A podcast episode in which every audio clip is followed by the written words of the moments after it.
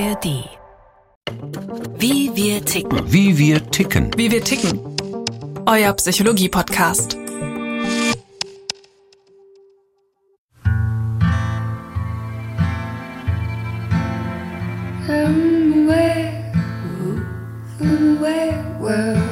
Lass uns Freundinnen sein meinte die spätere Schriftstellerin Catherine Mansfield im Alter von 15 Jahren zu ihrer Klassenkameradin Ida Baker. Und Ida antwortete, ich will dir dienen und deine Wege gehen, immer. Was sie dann auch tat, sehr zum Missfallen von Catherines jeweiligen Ehemännern. Große Worte und große Gefühle. Frauenfreundschaften scheinen oft länger zu halten als Paarbeziehungen und sie scheinen in der Regel inniger zu sein als die meisten Männerfreundschaften. Was wohl damit zusammenhängt, meint eine 35-jährige Frau. Dass Frauen generell lieber reden und auch über ihre Gefühle reden, über ihre Erlebnisse und auch, dass jemanden mitteilen müssen. Also man kann es oft nicht für sich behalten. Man muss dann die Freundin anrufen und ihr erzählen, was gerade passiert ist. Dieses Mitteilungsbedürfnis ist irgendwie größer. Umfragen belegen es. 80 Prozent der Frauen geht es ums Miteinanderreden, wenn sie ihre Freundinnen treffen. Man nennt es boshaft auch Ratschen. Frauen pflegen eher sogenannte Face-to-Face-Freundschaften, während Männer das Nebeneinander, also Side-by-Side-Freundschaften bevorzugen, erklärt Karl Lenz, Professor für Mikrosoziologie an der TU Dresden. Face-to-Face meint auf Frauenfreundschaften bezogen, dass es doch eine sehr hohe Maß an Intimität, an Offenheit, an einer großen Breite der Themen gibt während bei Männern gerade in den Freundschaften sehr häufig gemeinsame Aktivitäten, das Machen im Vordergrund steht und weniger, also der vertrauensvolle, über alle Lebensbereiche hinweg streckende Austausch, der bei Frauen also sehr viel deutlicher im Vordergrund steht. Es scheint eine Form der weiblichen Lebenskunst zu sein, die Freundinnen zu finden, die gerade jene Seiten abdecken, die man im Moment abgedeckt haben muss. Frauen suchen im Austausch mit gleichgeschlechtlichen Gesprächspartnerinnen nach ihrer Identität, schreibt die Psychotherapeutin Verena Kast in ihrem Buch Lob der Freundin. Dafür spricht auch, dass fast alle Frauen verschiedene Freundinnen haben, durchaus mehrere beste, die jeweils verschiedene Lebens- und Persönlichkeitsbereiche abdecken. Die eine als Herausforderung, die andere, um es gemütlich zu haben, Spaß zu haben, gut zu essen. Zwei Amazonen wie wir können sich nicht so leicht verlieren. Gegen eine Weiberfreundschaft wächst so schnell kein Kraut. Und manchmal kommt's mir vor, als ob ich deine Stimme höre. Gerade heute fehlst du mir besonders laut. Man erzählt von den wunderbaren Begegnungen, die man vielleicht so in der Welt draußen macht, von lustigen Anmachsprüchen, die man in irgendwelchen Bars oder Kneipen erzählt bekommt oder vielleicht auch von Erlebnissen, die man halt einfach so hatte, die auch dann meistens oder öfter negativ waren. Also insofern, was, was, was Männer sich ja auch einfallen lassen, beispielsweise um eine Frau anzusprechen und dann wird die große Welt versprochen und im Endeffekt wollen sie das aber alles gar nicht. Und diese Enttäuschungen sind halt dann oft in den Gesprächen, die man dann mit Freundinnen hat und so, im Vordergrund. Ich fühle, wie manches in mir unausgesprochen bleibt, weil Sie nicht da sind. Ich möchte Ihnen noch so viele Dinge sagen. Klagte die Malerin Paula Modersohn-Becker ihrer Freundin, der Bildhauerin Clara Rilke Westhoff per Post. Frauen kümmern sich intensiver um ihre Freundschaften als Männer Sie schreiben doppelt so häufig Briefe, versenden öfters SMS und sind deutlich aktiver in sozialen Netzwerken. Anders als gleichaltrige Buben bleiben junge Mädchen heute Tag und Nacht online miteinander verbunden. Dass Mädchen äh, sozialer und, und kommunikativer ausgerichtet sind. Und das waren sie auch schon vor den sozialen Online-Netzwerken. Aber soziale Online-Netzwerke oder die Möglichkeit, sich zu inszenieren, haben diese weiblichen Komponenten der Beziehungsarbeit massiv verstärkt. Zusammen geweint, gelacht, geteilt. Herzchen. Ich habe dir gar nicht gesagt, dass du die Einzige bist, die alles über mich weiß. Der Sprachforscher Martin Vogt hat das Verhalten von Mädchen im Netz untersucht. In der Zeit vor Facebook war es tatsächlich so dieser Kult um die allerbeste Freundin. Der wurde ein bisschen aufgeweicht auf Facebook, denn dann ging das mit dem Liken los und es stand nicht mehr so dieses Online-Gästebuch im Vordergrund, sondern mehr so diese Seilschaften innerhalb einer Klasse. Also dass sich ganze Mädchengruppen gegenseitig geliked haben und Kommentare geschrieben haben. Also wenn man da auf diese Facebook-Profile von so 13-, 14-jährigen Mädchen geguckt hat, dann waren da 200, 300 Likes zum neuen Selfie und Dutzende Kommentare und alle, du bist so schön, du bist so süß, ähm, lieb dich, wundervoll, Schatz. Also das Facebook hat dieses Schaulaufen über den virtuellen Pausenhof nochmal massiv verstärkt. Niemand fungiert besser als ego-verstärkender Spiegel als zwei oder drei oder vier aller, allerbeste Freundinnen. Mit der Einführung sozialer Netzwerke in den 2000er Jahren stellen Mädchen jetzt auch ihre legendäre Kommunikations- und Beziehungsfähigkeit zur Schau. Ohne dich wüsste ich nicht mehr, wie es in meinem Leben noch weitergehen sollte. Ich brauche dich einfach viel zu sehr. Und das für immer und ewig. Es war so schön mit dir, wie wir telefoniert haben. Küsschen. Müssen wir unbedingt wieder machen. Freu mich schon so drauf. Mega freu. Ich will dich nie wieder verlieren und trennen kann uns eh keiner. Smiley. Ich lieb dich so sehr, Schatz. Der Sprachforscher Martin Vogt veröffentlichte 2015 das Buch Mädchen im Netz. Süß, sexy, immer online.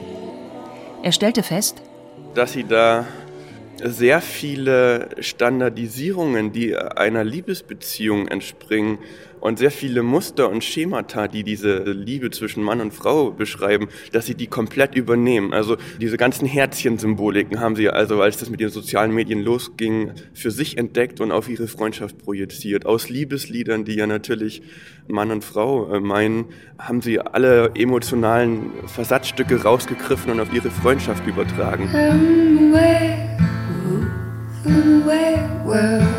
Ich denke, es war schon immer so, dass sie emotionaler waren oder sind und das halt auch äußern müssen. Und deswegen denke ich, dass sie da fitter sind. Männer machen viele Dinge noch mit sich selber aus.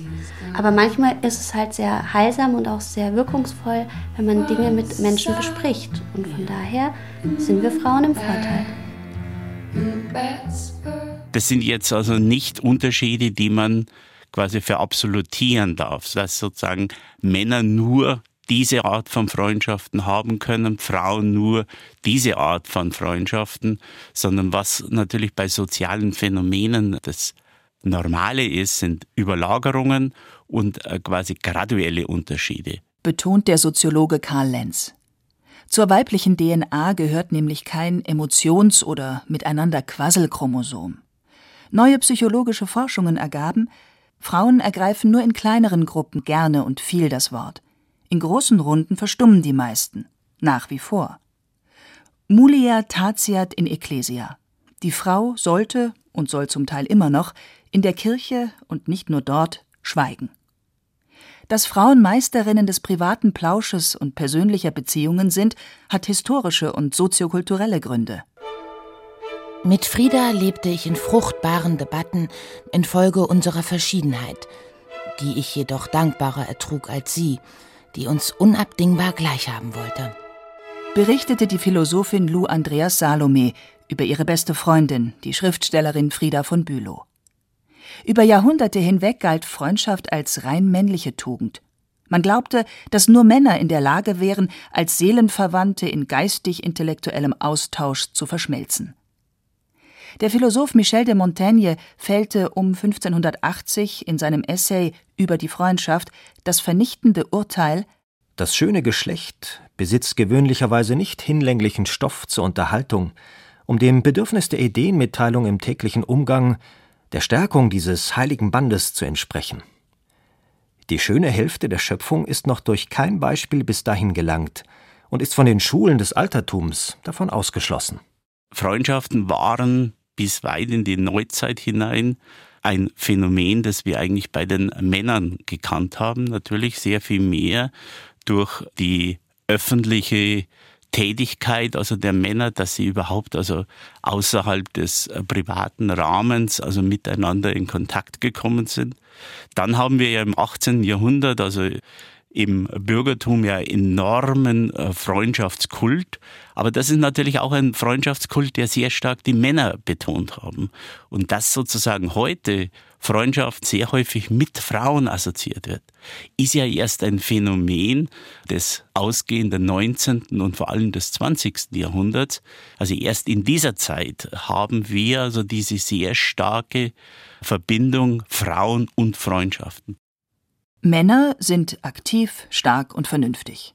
Frauen passiv, abhängig und vom Gefühl geleitet. Mit Aufklärung und Industrialisierung entwickelte das Bürgertum für beide Geschlechter klar getrennte Rollenmodelle. Während er draußen, also in der Öffentlichkeit, seiner Tätigkeit nachging, hatte sie, ihrer Natur folgend, zu Hause im Umgang mit Kindern und Personal ihre Berufung zu finden. Wir haben ja gerade im 18. Jahrhundert eine ganz starke Polarisierung der Geschlechtercharaktere, eine völlige Trennung der Lebensbereiche von Produktion und Reproduktion mit einer Zuteilung äh, zu den beiden Geschlechtern und auch eine Wesenskonstruktionen, wie die Frau eben ist. Das ist sozusagen der quasi Hintergrund. Doch dieser schwarz-weiße Hintergrund behagte den Frauen nicht lange. Im Umgang mit Freundinnen bot sich ihnen eine unverfängliche Möglichkeit, die eigenen Spielräume zu erweitern. Da man Frauen zunächst sogar jegliches sexuelle Begehren absprach, konnten sie ihre zärtlichen Gefühle füreinander ungehindert thematisieren. Der Philosoph Johann Gottlieb Fichte verkündete 1796 Im unverdorbenen Weibe wohnt kein Geschlechtstrieb, sondern nur Liebe. Und diese Liebe ist der Naturtrieb des Weibes, den Mann zu befriedigen. Und mit der Freundin in süßer Innigkeit zusammen zu sein. Diffamierungen und Begriffe wie Lesbierinnen tauchten erst Ende des 19. Jahrhunderts auf, als die politische Sprengkraft der vielen kleinen und großen Frauenbündnisse nicht mehr zu übersehen war. Die Geschlechtsgenossinnen empfanden sich auch als Schicksals- oder Leidensgenossinnen und gemeinsam waren sie stärker. Die Frauenrechtlerinnen Anita Augsburg und Lida Gustava Heimann etwa oder die Kommunistinnen Rosa Luxemburg und Clara Zetkin. Voraussetzung für die starke Zunahme der Frauenfreundschaft ist, dass Frauen also immer stärker auch in den öffentlichen Raum kommen und damit natürlich auch eigenständige Beziehungen zu anderen Frauen herstellen können. Insofern ist gerade eine starke Verbreitung von Frauenfreundschaften, immer natürlich auch ein Zeichen also von gewonnener Autonomie von Frauen. Meine Liebste, meine einzige Rosa. Ich weiß, du hast dir nie einen besseren Tod gewünscht, als kämpfend für die Revolution zu fallen. Aber wir? Können wir dich entbehren? Ich kann nichts denken, ich empfinde nur. Ich drücke dich fest, fest an mein Herz. Immer deine Clara. Wer Gefühle zeigt, beweist sich als ganzer Mensch. In der Zeit um 1800 trieb ein kleiner Kreis meist männlicher Literaten, Künstler und Musiker einen wahren Freundschaftskult. Ihre zärtlichen Briefe hatten programmatische Bedeutung. Der Gleichklang empathischer Seelen sollte einen Kontrapunkt zum öffentlich propagierten, vernünftig wissenschaftlichen Denken bilden. Wir haben ja gerade im 18. Jahrhundert, wenn man dann Briefwechsel zwischen Männern anschaut, ja eine enorme Verklärung von Freundschaften. Wenn man es heute liest, meint man, das sind Liebesbriefe zwischen Mann und Frau, was dort eben an Briefen an den besten Freund geschrieben wurde. Was damals romantisch gesinnte Künstler im Kontakt miteinander verfeinerten, scheint heute Ausdrucksmittel einer ganzen Generation von Mädchen zu sein. Erst der hohe Ton stilisiert banale Freundschaften zu außerordentlich wichtigen zwischenmenschlichen Beziehungen. Du und ich, bis in die Ewigkeit. Ich liebe dich über alles und ich wüsste nicht, was ich ohne dich machen würde. Ohne dich? Niemals. Du bist die wichtigste Person in meinem Leben. 13-jährige Mädchen wissen weder vom 18. Jahrhundert Bescheid noch von Gender Studies. Wenn die in ihren Gästebüchern ständig schreiben, ich bin für dich da, Süße, wenn was ist, komm zu mir, du hast meine Nummer, ruf mich an, auch wenn es mitten in der Nacht ist. Was für uns so kitschig wirkt, das ist für die ganz ernst gemeint. Und es geht darum, auch in den Mädchenfreundschaften das, was zu Hause vielleicht fehlt, irgendwie zu kompensieren. Warum lebt man, wenn nicht für Liebe und Freundschaft? Alles andere sind Gewohnheiten und Eitelkeit. Konstatierte die romantische Schriftstellerin Rahel Farnhagen, die mit der Lebedame Pauline Wiesel in einer aufsehenerregenden Freundschaft verbunden war. Auch wenn heute die Zeit oft nur für zwei Milchkaffees reicht, weibliche Freundschaftsbeziehungen bilden immer noch Schonräume, abseits gesellschaftlicher Erwartungen und abseits der Ansprüche von Männern, Eltern oder Kindern. Was oft übersehen wird, ist, dass da gleichzeitig ein gnadenloser Wettbewerb herrscht. Und was gern übersehen wird, ist die Intrige und der Verrat. Gerade unter Frauen, gerade wenn sie noch jung sind, wenn sie auch konkurrieren um andere Männer. Der Zickenkrieg oder die atemberaubende Geschwindigkeit, mit der die glühende Liebe in flammenden Hass umschlagen kann, ist nur eine Kehrseite der Medaille. Frauenbündnisse kaschieren, wie unsicher sich etwa junge Mütter heute in ihrer weiblichen Rolle fühlen, sagt die Psychologin Anna Schoch. Im aufreibenden Spagat zwischen Karriere und Kinderaufzucht suchen sie untereinander vor allem eins Bestätigung, wie das Kind zu erziehen ist, wie sich der Mann zu verhalten hat. Der Psychoanalytiker Wolfgang Schmidbauer erlebt in seiner Praxis Ähnliches. Es steht halt oft sozusagen so was dahinter, dass man irgendwie Zuflucht sucht, oder? Und dass man halt äh, letztlich Bündnispartner sucht, die einen stärken gegen den Partner. Das wird dann in den Paartherapien oft sehr destruktiv, wenn zum Beispiel eine Frau, die sich von ihrem Mann nicht äh, wahrgenommen fühlt, wenn die dann sagt, alle meine Freundinnen sagen das, und das ist dann natürlich genau ihre Position, dann fühlt sich der Mann äh, umzingelt. Er ist sozusagen das Opfer einer kollektiven Betrachtung und das weckt natürlich in ihm keine guten Gefühle, sondern eher so Trotz oder Wut. Auch der Soziologe Karl Lenz nimmt die Gefahr wahr, dass Frauenfreundschaften die Gräben zwischen den Geschlechtern vertiefen können. Wenn Frauen sich alles zu sein meinen, mütterliche Ratgeberinnen, Familienersatz, Schwestern, Kameradinnen, Kummerkasten und angehimmeltes Vorbild. Und da kann natürlich die Nähe, also zur Freundin, tatsächlich so etwas wie eine Kompensation sein, wo man dann das, was man in der Paarbeziehung vermisst, eben auch ersatzweise findet. Mann, wäre das schön, mit dir jetzt Schuhe kaufen gehen. Wir quälen Verkäuferin und lästern richtig ab. Solange Frauen die Kindererziehung dominieren, bleibt es im Großen und Ganzen bei den traditionellen Rollenbildern. Von der Kinderpflegerin bis zur Grundschullehrerin oder Krankenschwester. Um eine eigene Identität zu entwickeln, suchen Buben meist im anderen, nicht gefühligen, das männliche Modell. Weil die erste Liebesperson im Leben eines Mädchens die Mutter bzw. eine andere Frau ist, tun sich Frauen mit intimen Freundschaften so viel leichter, erklärt die Psychotherapeutin Verena Kast in ihrem Buch Lob der Freundin. Intimität bringt für das Mädchen keinen Identitätsverlust, sondern einen Identitätsgewinn. Das gilt nicht nur für das kleine Mädchen, das gilt auch für die erwachsene Frau. Es gibt, auch wenn sie sich Männern zuwendet, keinen Grund, diese erste Liebesperson zu verlassen, also nicht zusätzlich sehr befriedigende emotionale Beziehungen zu Frauen zu haben.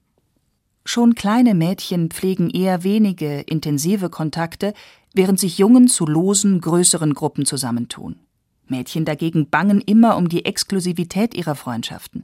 Ihre Besitzansprüche gleichen denen in sexuellen Paarbeziehungen. Umso größer die Katastrophe, wenn sich die Spielkameradin eines Tages in einen jungen Mann verliebt. Wie zur Sicherheit geben beste Freundinnen heute in sozialen Netzwerken als Status an, in einer Beziehung oder Ehefrauen zu sein, erzählt der Jugendforscher Martin Vogt. Sie schreiben auch immer unter diese Selfies meine beste Freundin, das ist meine, meins und ganz alleine meine. Also das ist sehr vereinnahmend. Also es sind sehr symbiotische Beziehungen entstanden. Lehrer haben beobachtet, dass synchron zur Emotionalisierung in den Netzwelten auch eine Emotionalisierung im tatsächlichen Miteinander in den Klassengemeinschaften stattgefunden hat. Also das Händchenhalten nahm zu, das Schoßsitzen aufeinander, das hat zugenommen, ähm, der Partnerlook wurde perfektioniert. Und das ging so weit, ähm, dass Lehrer, die mit den sozialen Medien nichts am Hut hatten, gedacht haben, da ist jetzt äh, eine lesbische Beziehung entstanden. Und als dann ein Lehrer das im Elternabend äh, angesprochen hat, sind alle Eltern aus den Wolken gefallen und die Mädchen, als sie davon erfahren haben, auch. Während bei Jungen also einfach sehr viel stärker die Konkurrenz, eben besser zu sein als der andere, also im Vordergrund steht und damit natürlich auch äh, sehr leicht eine äh, quasi Abgrenzung da ist. Und wir sehen ja heute, einer der größten Schimpfwörter bei den Jungs in diesem Alter ist ja, du bist schwul. Also das ist ja genau eins, dass sie ja immer dann, wenn sie emotionale Nähe zu anderen Jungs suchen, immer auch mit diesem Vorwurf, dass das eben eine Störung, ein, ein Fehlverhalten darstellt, immer damit einhergeht. Und insofern ist gerade auch in den Peers in dieser frühen Phase für die Jungs sehr schwer, emotionale Nähe also auch zu leben. Wir wollen doch sehen, ob nicht die allermeisten sogenannten unübersteiglichen Schranken, die die Welt zieht, sich als harmlose Kreidestriche herausstellen. So machte die Philosophin Lou Andreas Salome sich und ihrer Freundin, der Schriftstellerin Frieda von Bülow, Mut. Hoffen wir, dass sich Frauen- und Männerfreundschaften in Zukunft nicht mehr so deutlich voneinander unterscheiden lassen wie heute. Es wäre doch gut, wenn der individuelle Mensch und nicht sein Geschlecht die Beziehungsform bestimmt.